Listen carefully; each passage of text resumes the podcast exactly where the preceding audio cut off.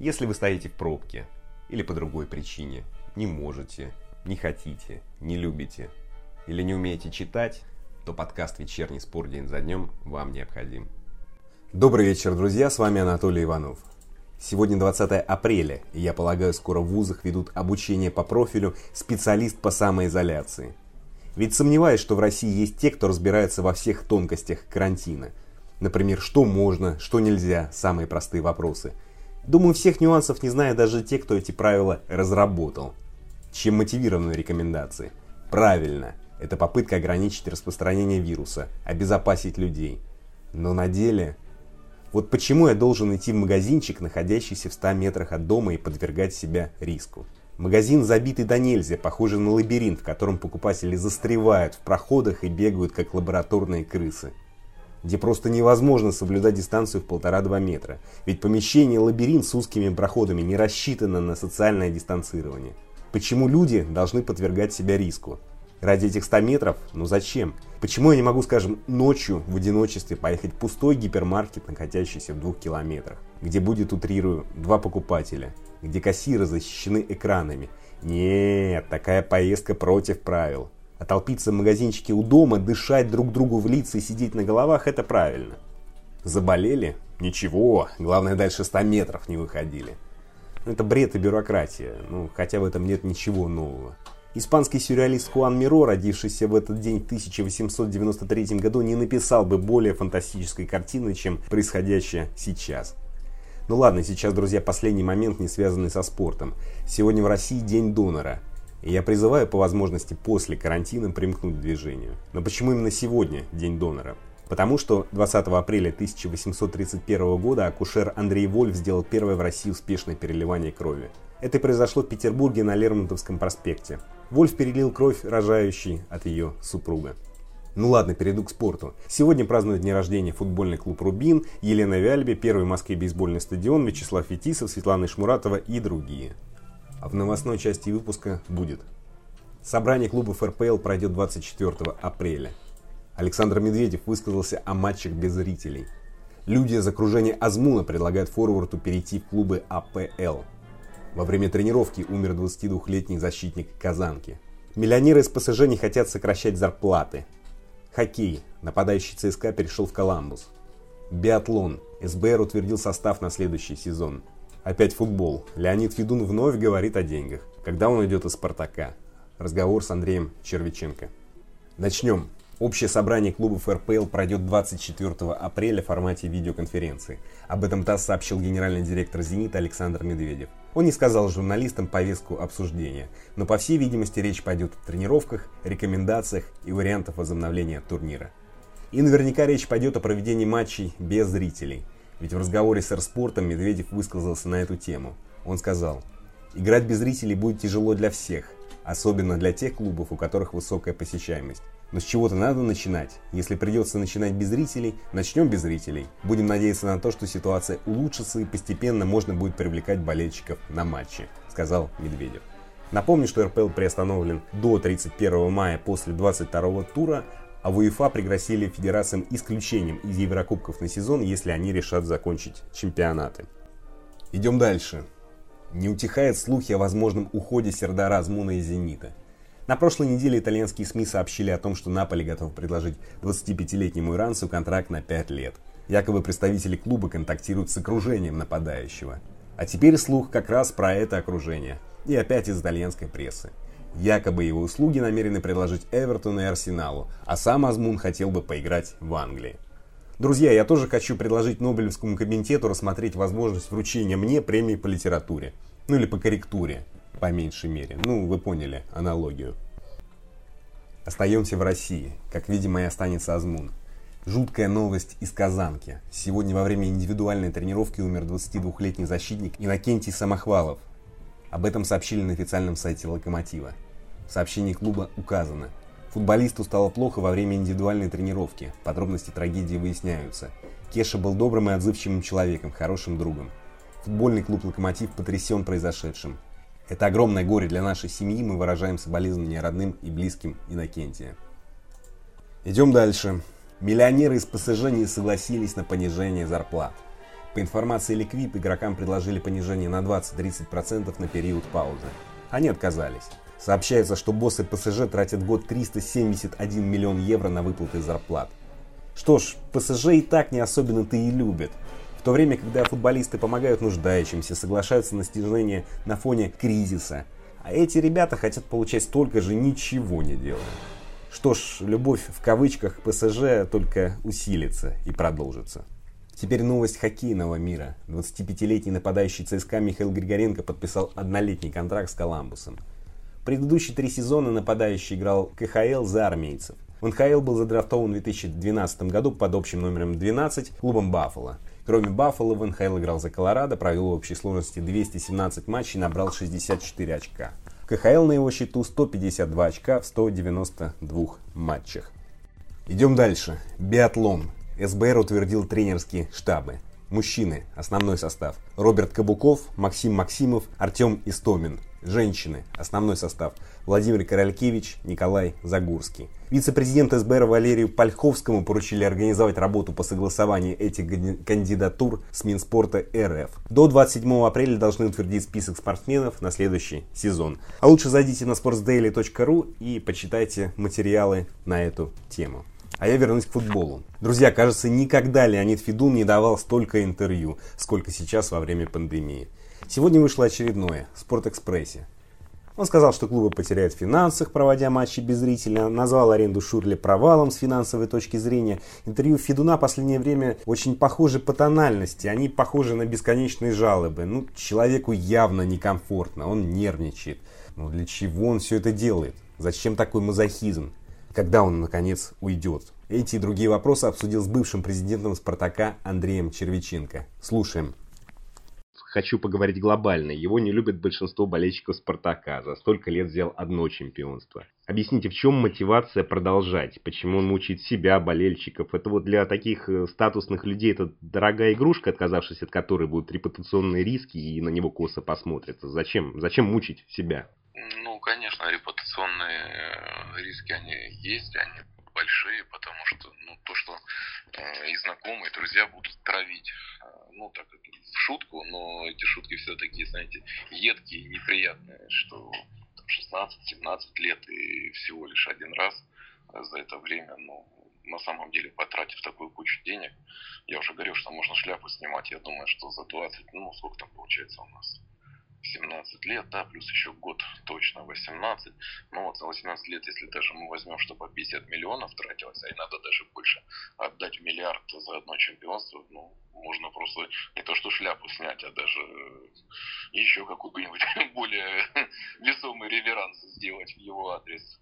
Мое мнение, что просто ну, э, человек в этом сам не профессионален и не может никогда верить это людям профессиональным, э, тем, кто идет наперекор, э, тем, кто не обращает внимания там, на его мнение, тем доверить тем, кто мог бы правильно сделать, но, как сказать, но в разрез тому, как ему видится это все такой мазохизм, он свойственен многим богатым людям, да, продолжать вот э, пускать ну, пыль в глаза. Для него это не больно, и ему, наверное, ну, послушайте, ну, когда ну, ты находишься в таких серьезных больших деньгах, и, в принципе, в жизни все есть, там, самолеты, лодки, дома и все остальное, ну, и все, в принципе, укладывается, но надо какой-то, ну, на мой взгляд, ну, есть дело такое наступает, которым ты интересуешься и окунаешься туда с головой. Но я думаю, это, знаете, это как хобби, но это больше, чем хобби. Это такое хобби, которое занимает основную часть уже жизни и сознания. То есть все остальное уже налажено, течет само собой, а здесь все время какой-то экспром, все время какая-то, какой-то, знаете, адреналин, драйв. Ну, поэтому в этом, наверное, и, в этом и смысл, и в этом э, источник всего вот этого как вам сказать, действия, да, то, что человек не уходит и продолжает, продолжает, он пытается все равно добиться того, что хотел. Одно время называли какие-то бешеные цифры стоимости Спартака, если я не ошибаюсь, которые превосходили там все мыслимые и немыслимые зарубежные ну, клубы. Помните мои комментарии по этому поводу, что кроме как бред собачий, ничем другим назвать нельзя. А вот откуда эти цифры и, на ваш взгляд, за какую сумму реально продать Спартак? Ну, вы знаете, я думаю, иногда эти цифры мы получаем в результате того, что кто-то, желая что-то свое продать, очень сильно раздувает его стоимость, рассказывая про то, какова она, да. Ведь это такой, ну, довольно-таки распространенный маркетинговый ход. Буду рассказывать, что стоит миллиард, а вдруг кто-то захочет дать половину 500 за то, что, в принципе, стоит 100 или 200. Ну, это не такая уже редкость. Сколько стоит? Не знаю, сложно сказать. Вы понимаете, можно оценивать вещь, э, которая приносит что-то, да, и тогда получается у предприятия есть стоимость, когда она генерит какую-то прибыль. Предприятие же, которое генерит постоянно убыток, ну какая стоимость? Только имиджевая. Ну, не знаю, сколько стоит. Сложно сказать. Вы понимаете? Опять же, э, за этим имиджем что человек преследует. Кому-то надо какой-то статус, кому-то надо биографию, кому-то еще что-то надо. Поэтому, исходя из этого, и формируется цена.